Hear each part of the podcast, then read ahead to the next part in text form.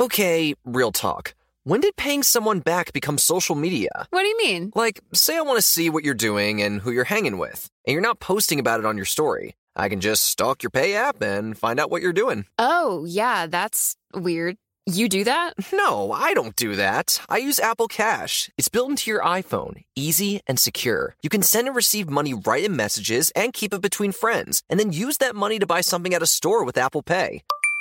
Did you just pay me a dollar on Apple Cash? Maybe. Shh. Services are provided by Green Dot Bank, member FDIC. Terms apply.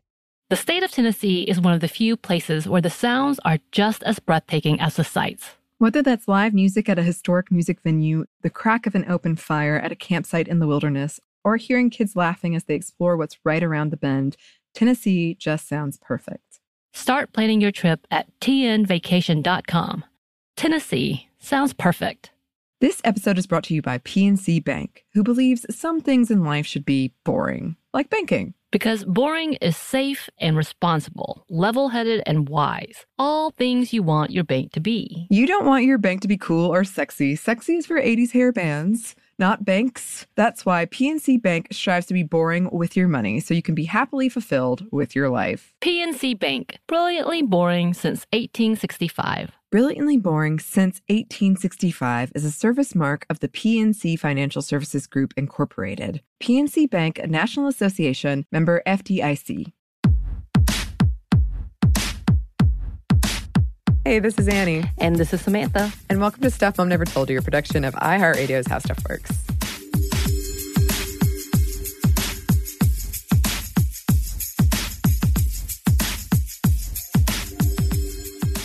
We have another Saturday classic episode today. And as we've mentioned in previous classic episode, um, we're talking about abortion a lot lately in this country and on this very show.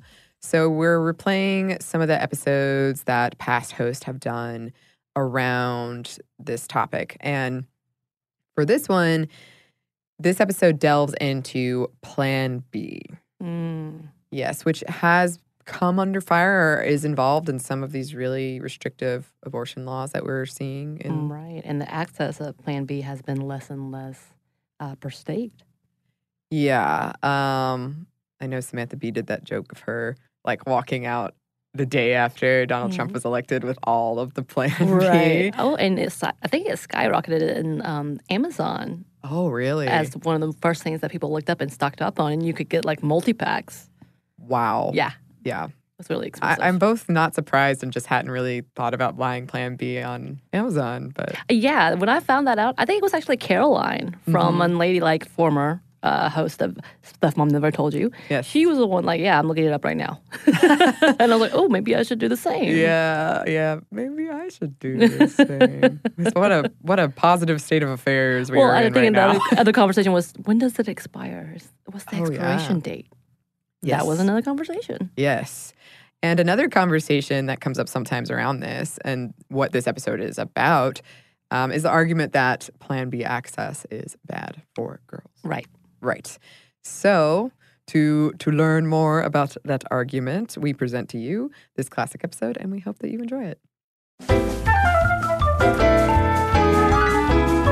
Welcome to Stuff Mom Never Told You from HowStuffWorks.com.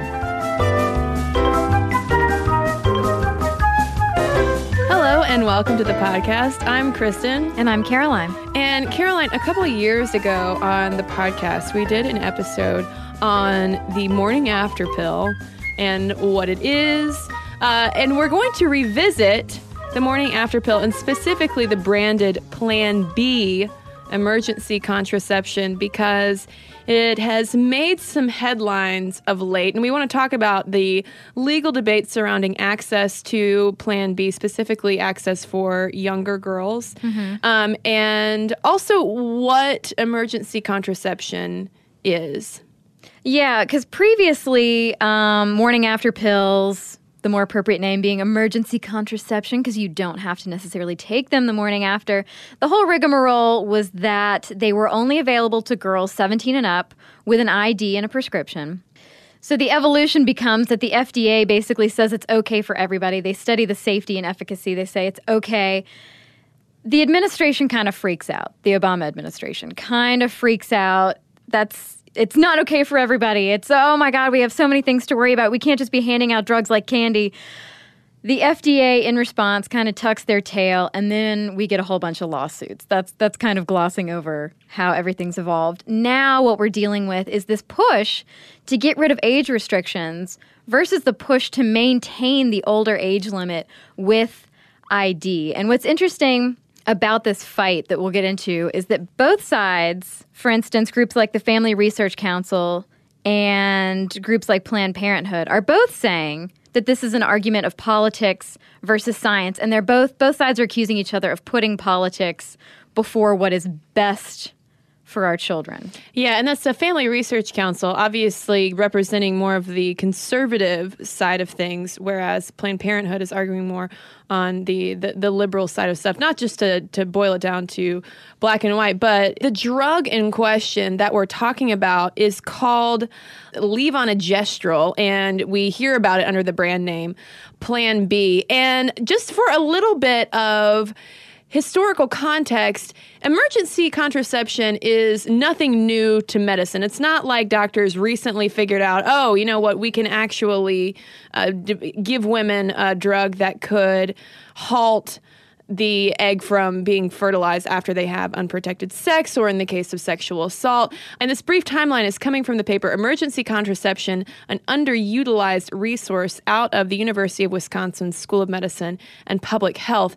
And it talks about how hormonal emergency contraception was first studied in the 1920s when researchers figured out that estrogenic ovarian extracts mm, interfered with pregnancy in animals. And so it started out as a high dose estrogen only formula, and vets were the first ones to use it on dogs and horses who had mated when the owner didn't intend to. Not with each other. Right. I had to read that twice. I'm not I'm not joking. I yeah. was like dogs and horse. Oh, okay. so dogs and dogs and horses were the first the first uh, animals to receive this kind of emergency contraception.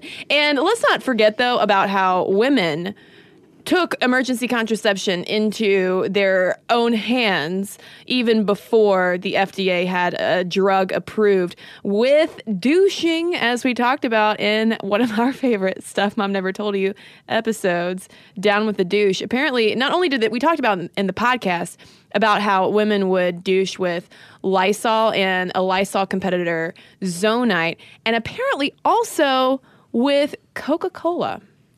It is abrasive. Yes. Uh, we are in no way endorsing any of that. Don't do that. We're just saying that it happened. Yeah, keep Coke on ice, not in your vagina. and that's a quote. We can wrap. yeah, okay. So, moving on through the 60s and 70s, there was a lot of research done on different combinations of drugs to prevent uh, pregnancy. And in the mid 60s, we have the first documented human clinical cases of postcoital estrogens. And this is when doctors in the Netherlands used that veterinarian proved method on a 13 year old girl who had been raped in order to prevent pregnancy. But by the late 1960s in the US, high dose estrogen regimens became the standard. And then going into the 70s, we have the development of uh, regimens that are a combination of estrogen and progestin. And in 1974, some of our older listeners might be familiar with the Yuzpe method. This was named for Canadian doctor Albert Yuzpe, which was an estrogen progestin combination, and it replaced for a while the high dose estrogen treatments because it had fewer side effects. And now Plan B is a progestin only formula and it has greater efficacy in terms of blocking that pregnancy as well as fewer side effects. And in 1999, the US Food and Drug Administration approved Plan B with a prescription. And since 2009, the FDA has approved it for over the counter sales for women 17 years old and over. And in 2011, this is when the legalities start to get really dicey. In 2011, Health and Human Services Director Kathleen Sebelius blocks Plan B slash One Step from being available to all women of all ages over the counter. And this happened in response to an application from drug maker Teva, who, who makes Plan B, um, when the FDA went back and looked at it and recommended that it be made available to all women, saying that it's very safe. And so Sebelius says, you know what, I'm going to overrule that. And in response, reproductive rights groups such as Planned Parenthood sued the Health and Human Services Department for that. And so, in the middle of all of this, we have Judge Edward Korman of the District Court of Eastern New York, who was the one who, in April 5th, 2013, this year, overturned the U.S. Health and Services ruling to put an age limit on obtaining Plan B. So it's just been it's it's almost like watching a ping pong match between the courts and the FDA, and then also you have Health and Human Services stepping in, and so people are are kind of on the one hand flipping out saying, you know what, we need to put some kind of age restriction on it. But the interesting thing is, Judge Edward Korman, who has been presiding over this whole Plan B legality since 2005 in terms of overseeing uh, whether or not it should be made available to everyone, he is basically at the end of his rope with all of this. Uh, th- there was an NPR story about this, and it cites from the legal brief that he wrote the effort to convert these levonorgestrel based contraceptives from prescription to over the counter status has gone on for over 12 years, even though they would be among the safest drugs available to children and adults on any drugstore shelf. And, and then he signed it with a giant snap. No, really. I mean, I read the entire brief, uh, his recent brief, and it was not only fascinating and enlightening, uh, kind of uh, get a better understanding of, of what's going on politically and in the courts about this whole issue right now, but it was just the most entertaining thing I may have ever read outside of a David Sedaris book. Because, I mean, this is like the most intelligent snark in the world. Uh, Judge Korman basically calls Sebelius's decision to overrule the strike of the age limit as politically motivated, scientifically unjustified, and contrary to agency precedent. He goes on to say that, look, it's really only the FDA that has the necessary information and expertise to make these decisions about the safety and efficacy of drugs. A principle, he says, that Sebelius flagrantly violated. And so, in response to the defendants, who are, you know, Sebelius and the Commissioner of Food and Drugs, seeking a stay of the, st- the strike of the age uh, rules to pursue an appeal. He says it's something out of an alternate reality and says that one of their arguments that if you let it go over the counter now and then reverse it later without a stay, it's largely an insult to the intelligence of women because he's like, dudes, you're the ones who have made this process for obtaining Plan B so freaking confusing. And some have brought up the fact that it's telling that Korman is having such an intense response against the Obama administration's uh, wish for that 15 year old age limit on it because Korman was appointed by President Reagan. So he was part of, you know, a, a more politically conservative administration's uh, appointments and so they're saying, well, you know, if he if if he's freaking out over this, maybe also for me thinking about being on the same case since 2005, maybe he just needs a vacation. Could be. Perhaps he's just tired of But hey, hearing if, about if it. frustration leads to some of the beautiful things that he wrote, I'm okay with it. I, I highly recommend you search out this brief and read it.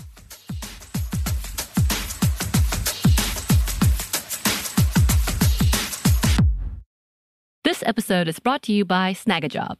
Snagajob is where America goes to hire with the deepest talent pool in hourly hiring. With access to over 6 million active hourly workers, Snagajob is the all in one solution for hiring high quality employees who can cover all your needs on demand, temp to hire, part time, or full time. You name the position warehouse worker, retail associate, grocery store clerk, fitness trainer, baker, stylist, bellhop, podcast producer. Yeah, Snagajob's got a worker for that. With their easy to use platform, you're able to seamlessly post and fill available positions quickly with a dedicated customer support team to provide all the help you need along the way. Kind of nice knowing you have a talent pool like that in your own backyard, right? Snagajob is the partner you need to keep your business running smoothly. Visit snagajob.com or text snag to 242 424 to talk to an expert. Snagajob.com, where America goes to hire.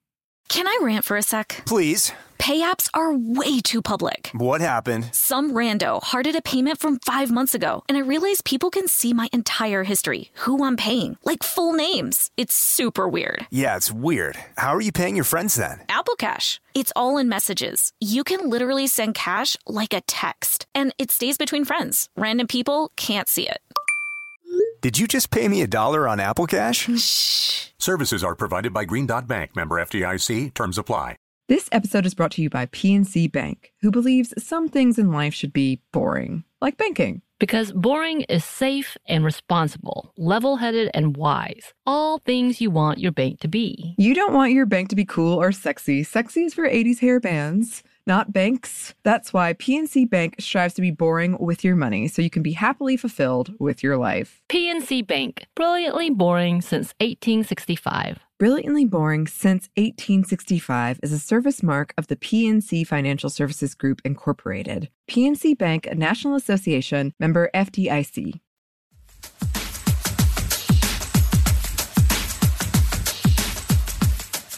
Now, of course, in April, when Judge Korman said, you know what, enough of all this, you need to make Plan B available over the counter to all women of all ages. Also, side note, men, you can buy Plan B as well.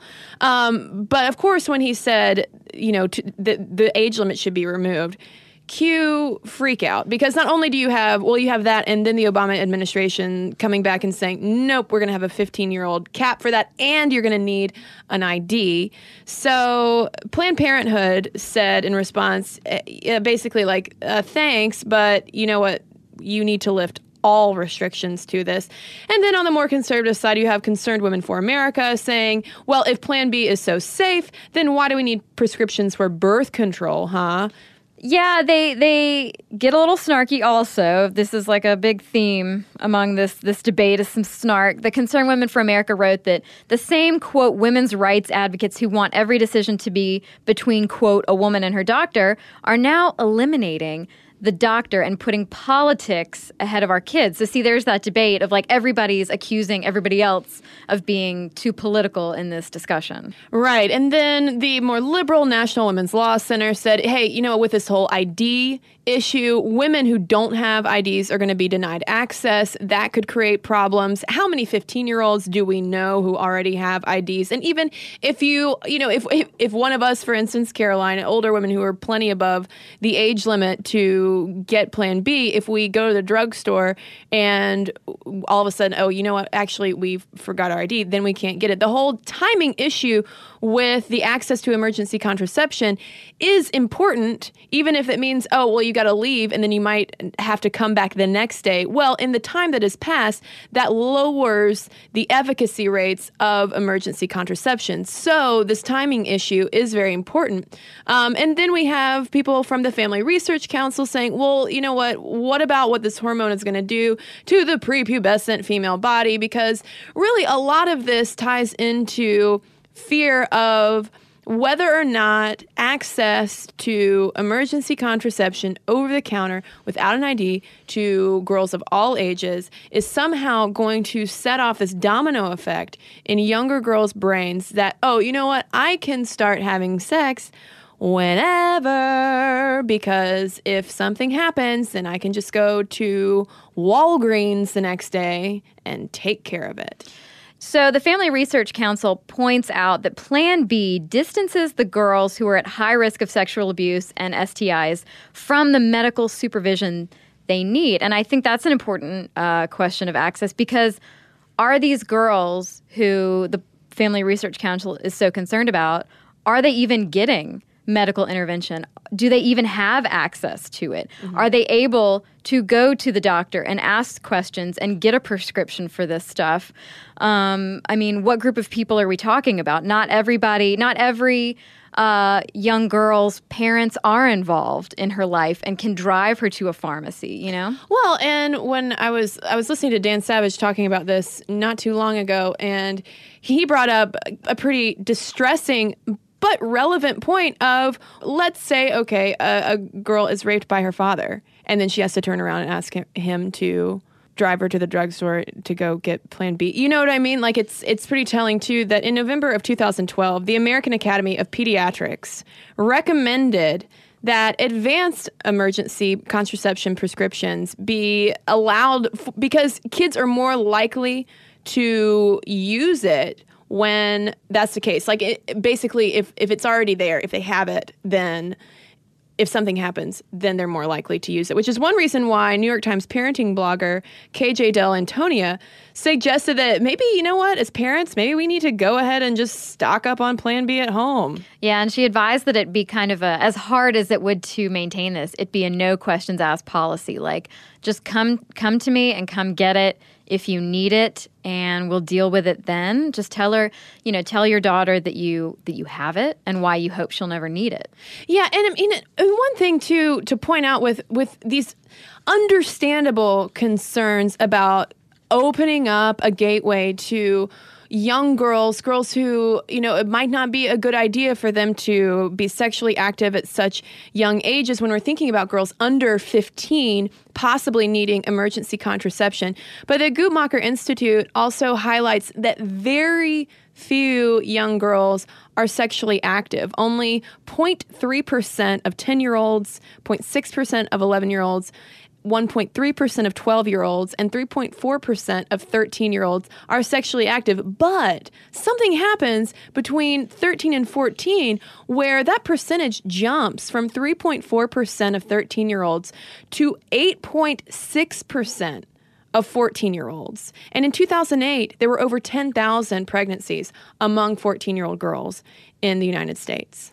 But among all that, there is no evidence that that jump has anything to do with the availability of emergency contraception. Exactly. But at the same time, it says, you know what, putting this 15 year old age restriction does leave out a population that could be in need. Now, before we get into some of the, the reasons why Plan B is really just part of a broader discussion that we need to be having if we really do want to address um, lowering unintended pregnancy rates and specifically teen pregnancy in the United States, let's take a, a quick detour, though, to talk about what exactly emergency contraception is. This is something that we covered in our 2010 episode, What is the Morning After Pill? But it's worth going over uh, right now as well. Right. So Plan B, like we said, contains the progestin hormone called levonorgestrel. And you should take it as soon as possible, typically less than 72 hours after unprotected sex. But it is worth noting that if you're already pregnant, it will not harm the embryo. You will experience some side effects, though, the most common of which are nausea and vomiting. You might also experience abdominal pain, breast tenderness, dizziness, fatigue, headaches, and irregular bleeding. Yes, emergency contraception is not, I repeat, not the same thing as a medicated abortion. Um, and most women are satisfied with the results of Plan B. There was a 1999 study which found that 97% of emergency contraceptive users would recommend it actually to friends and family. But it is not cheap, though. That's another thing with this whole, Mm-hmm. you know, question about access. We're all freaking out. Well, you know what? Fifteen-year-olds or fourteen-year-olds might not even be able to afford it if they were even allowed to buy it because it ranges from fifty to sixty dollars. And one thing too that Judge Korman is concerned about is the fact that this over-the-counter stuff is only affecting one brand and not a generic, and that is going to do absolutely nothing to possibly lower the price of emergency contraceptives and may in fact have the market effect of increasing the price because Teva, that drug maker, can say, oh, well, you know what? We're the only OTC brand. So you're going to have to pay what we say. Which is awful. Yeah. But other methods include uh, the Paragard copper IUD, which must be inserted five days after unprotected sex and is one of the best emergency contraception methods.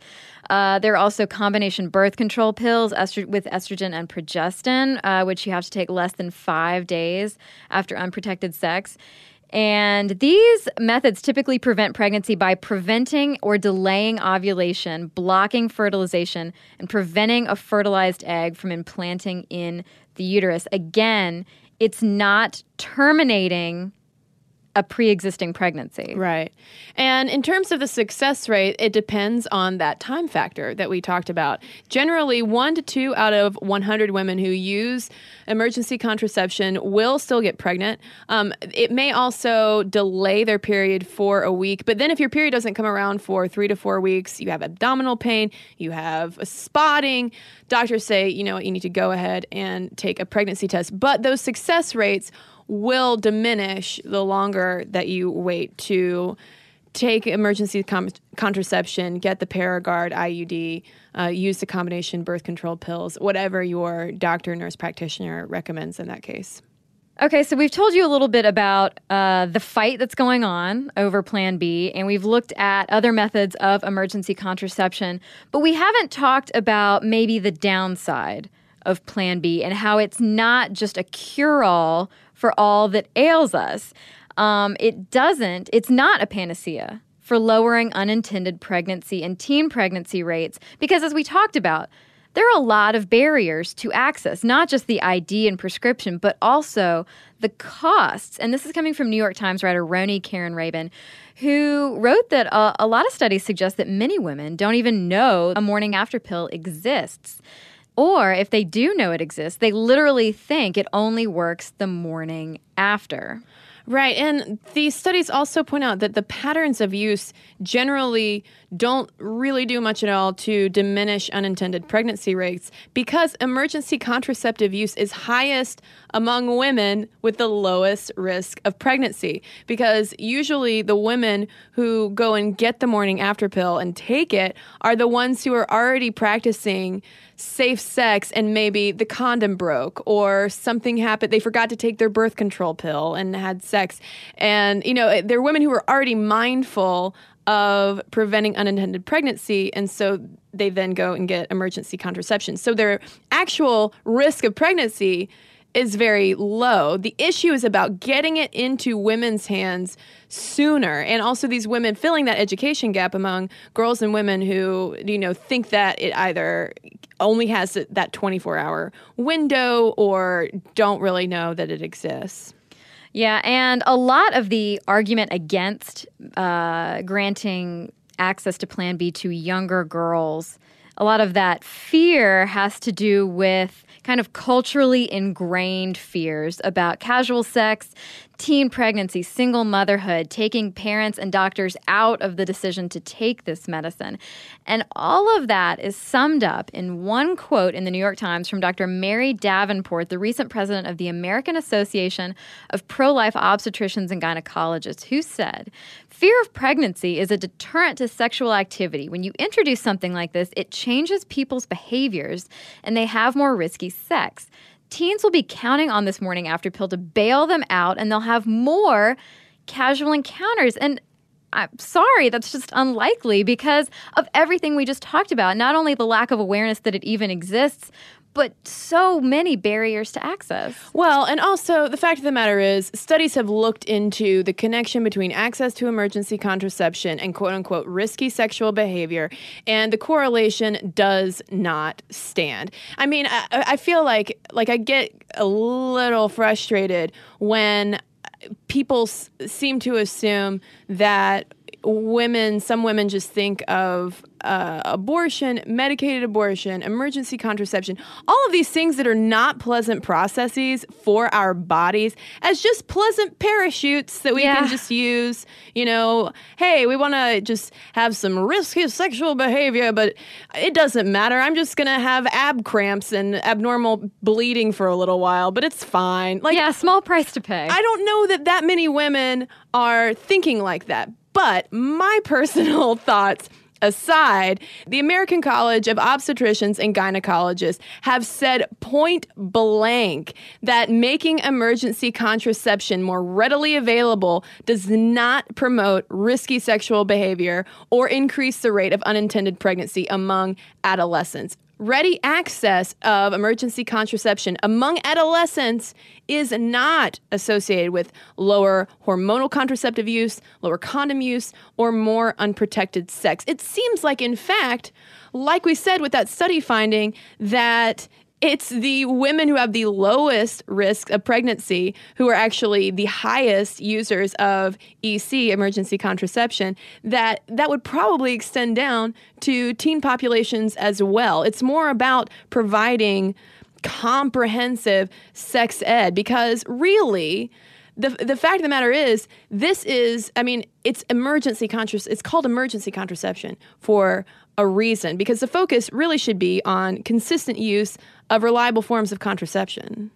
Right. And and you talked about um, you know, the groups of women who are getting easy access to this are maybe not the ones who need it the most. Philip Levine and Melissa Kearney, for uh, an article in The Atlantic, talked about how this issue is really bigger than just contraception. The teen pregnancy rate issue is so much bigger than just having access to contraception, like emergency contraception, for instance.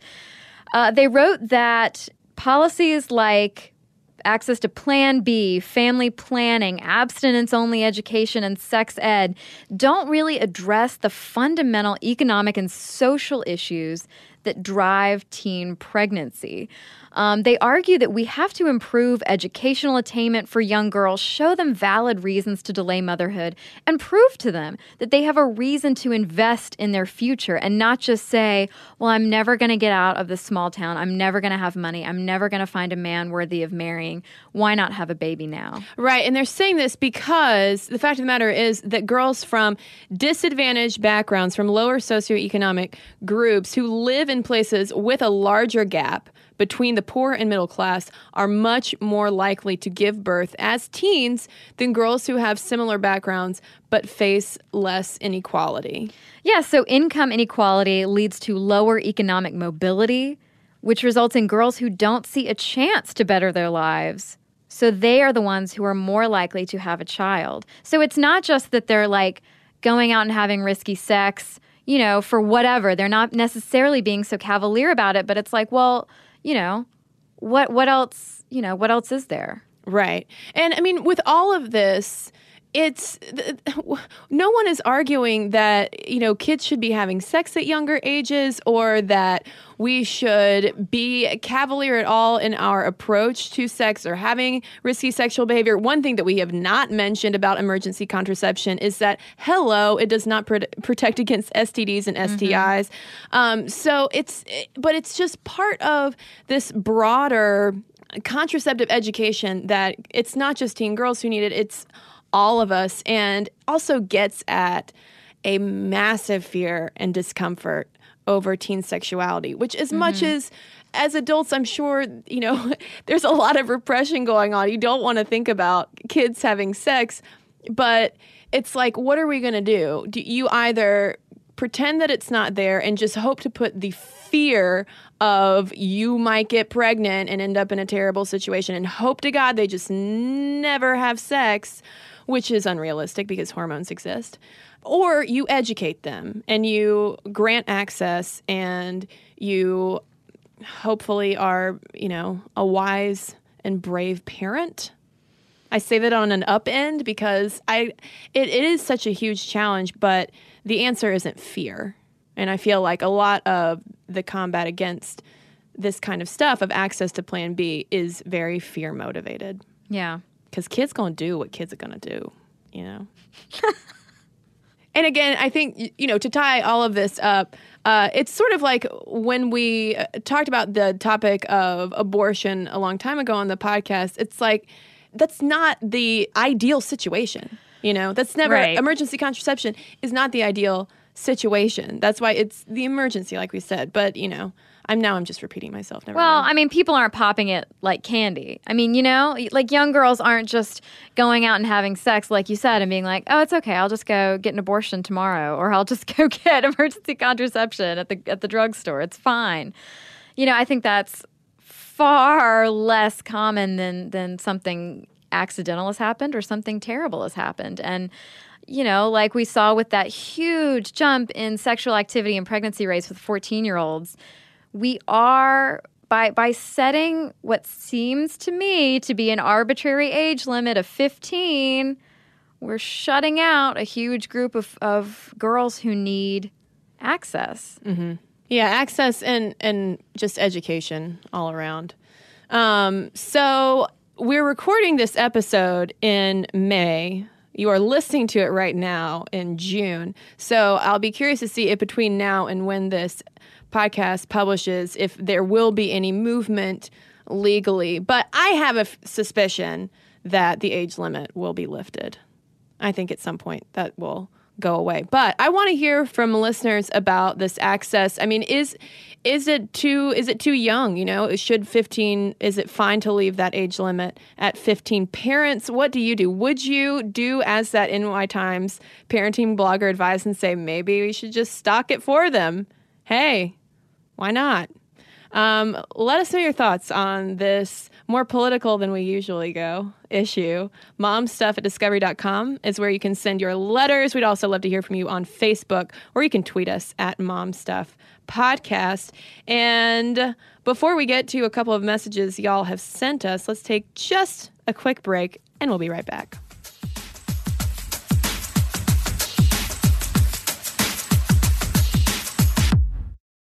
This episode is brought to you by Snagajob. Snagajob is where America goes to hire with the deepest talent pool in hourly hiring. With access to over 6 million active hourly workers, Snagajob is the all in one solution for hiring high quality employees who can cover all your needs on demand, temp to hire, part time, or full time. You name the position warehouse worker, retail associate, grocery store clerk, fitness trainer, baker, stylist, bellhop, podcast producer. Yeah, Snagajob's got a worker for that. With their easy to use platform, you're able to seamlessly post and fill available positions quickly with a dedicated customer support team to provide all the help you need along the way. Kind of nice knowing you have a talent pool like that in your own backyard, right? Snagajob is the partner you need to keep your business running smoothly. Visit snagajob.com or text snag to 242 424 to talk to an expert. Snagajob.com, where America goes to hire. This episode is brought to you by PNC Bank, who believes some things in life should be boring, like banking. Because boring is safe and responsible, level headed and wise. All things you want your bank to be. You don't want your bank to be cool or sexy. Sexy is for 80s hair bands, not banks. That's why PNC Bank strives to be boring with your money so you can be happily fulfilled with your life. PNC Bank, brilliantly boring since 1865. Brilliantly Boring Since 1865 is a service mark of the PNC Financial Services Group, Incorporated. PNC Bank, a National Association member FDIC. The state of Tennessee is one of the few places where the sounds are just as breathtaking as the sights. Whether that's live music at a historic music venue, the crack of an open fire at a campsite in the wilderness, or hearing kids laughing as they explore what's right around the bend, Tennessee just sounds perfect. Start planning your trip at tnvacation.com. Tennessee sounds perfect.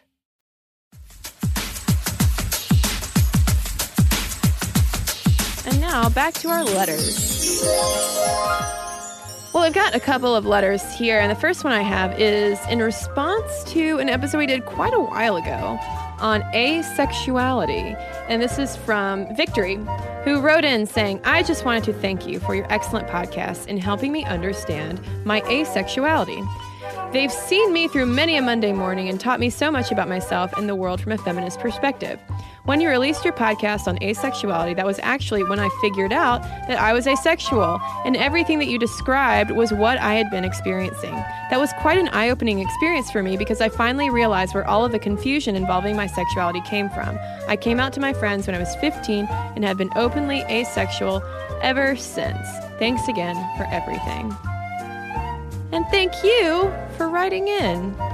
Okay, I have a uh, letter here from Ashley. She says, I'm a biologist living in Baltimore, and I have an interesting topic that I hear from men now that I'm married. I call it the wedding ring phenomenon.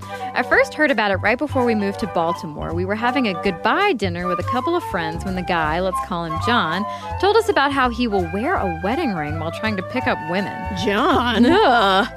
I thought it was appalling and completely ludicrous, but my husband thought it made sense.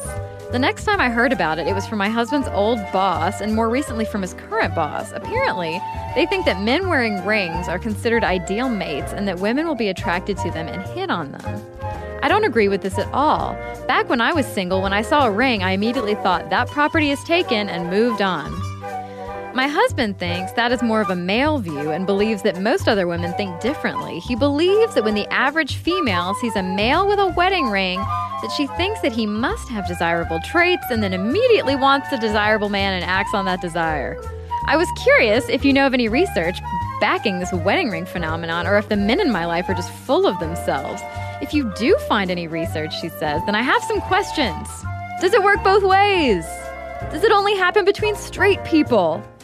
And to that I say, we do have some answers. And if you want to read them, you should go to stuffmomnevertoldyou.tumblr.com and, you know, check out some cool stuff while you're there, including answers to wedding ring phenomena. Yeah, and um, while you're at it, if you want to drop us a line about what, whether or not you have ever witnessed this wedding ring phenomenon in action, you can email us again. Momstuff at discovery.com is where you can send your letters. We also love to hear from you on Facebook and on Twitter at Momstuff Podcast. And like Caroline said, we're on Tumblr as well. You can follow us. We're at stuffmomnevertoldyou.tumblr.com. And don't forget to watch us three times a week coming at you on YouTube at youtube.com slash stuff mom never told you. Go on over there and subscribe.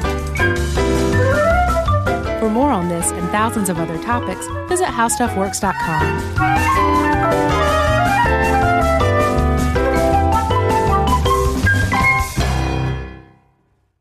This episode is brought to you by PNC Bank, who believes some things in life should be boring, like banking. Because boring is safe and responsible, level headed and wise. All things you want your bank to be. You don't want your bank to be cool or sexy. Sexy is for 80s hair bands, not banks. That's why PNC Bank strives to be boring with your money so you can be happily fulfilled with your life. PNC Bank, brilliantly boring since 1865. Brilliantly Boring Since 1865 is a service mark of the PNC Financial Services Group, Incorporated. PNC Bank, a National Association member FDIC. The state of Tennessee is one of the few places where the sounds are just as breathtaking as the sights. Whether that's live music at a historic music venue, the crack of an open fire at a campsite in the wilderness, or hearing kids laughing as they explore what's right around the bend, Tennessee just sounds perfect. Start planning your trip at tnvacation.com. Tennessee sounds perfect. This episode is brought to you by Pedigree. If you've been looking for love at first sight, it is closer than you think. It can be found at your local shelter. So this June 7th to 9th, join the Pedigree Adoption Drive, and the Pedigree brand will reimburse your dog adoption fees nationwide. Pedigree knows that bringing a dog into your home not only opens their heart, it can open yours too. Visit pedigree.com slash adoption dash drive to learn more about the adoption drive and to see full terms and conditions.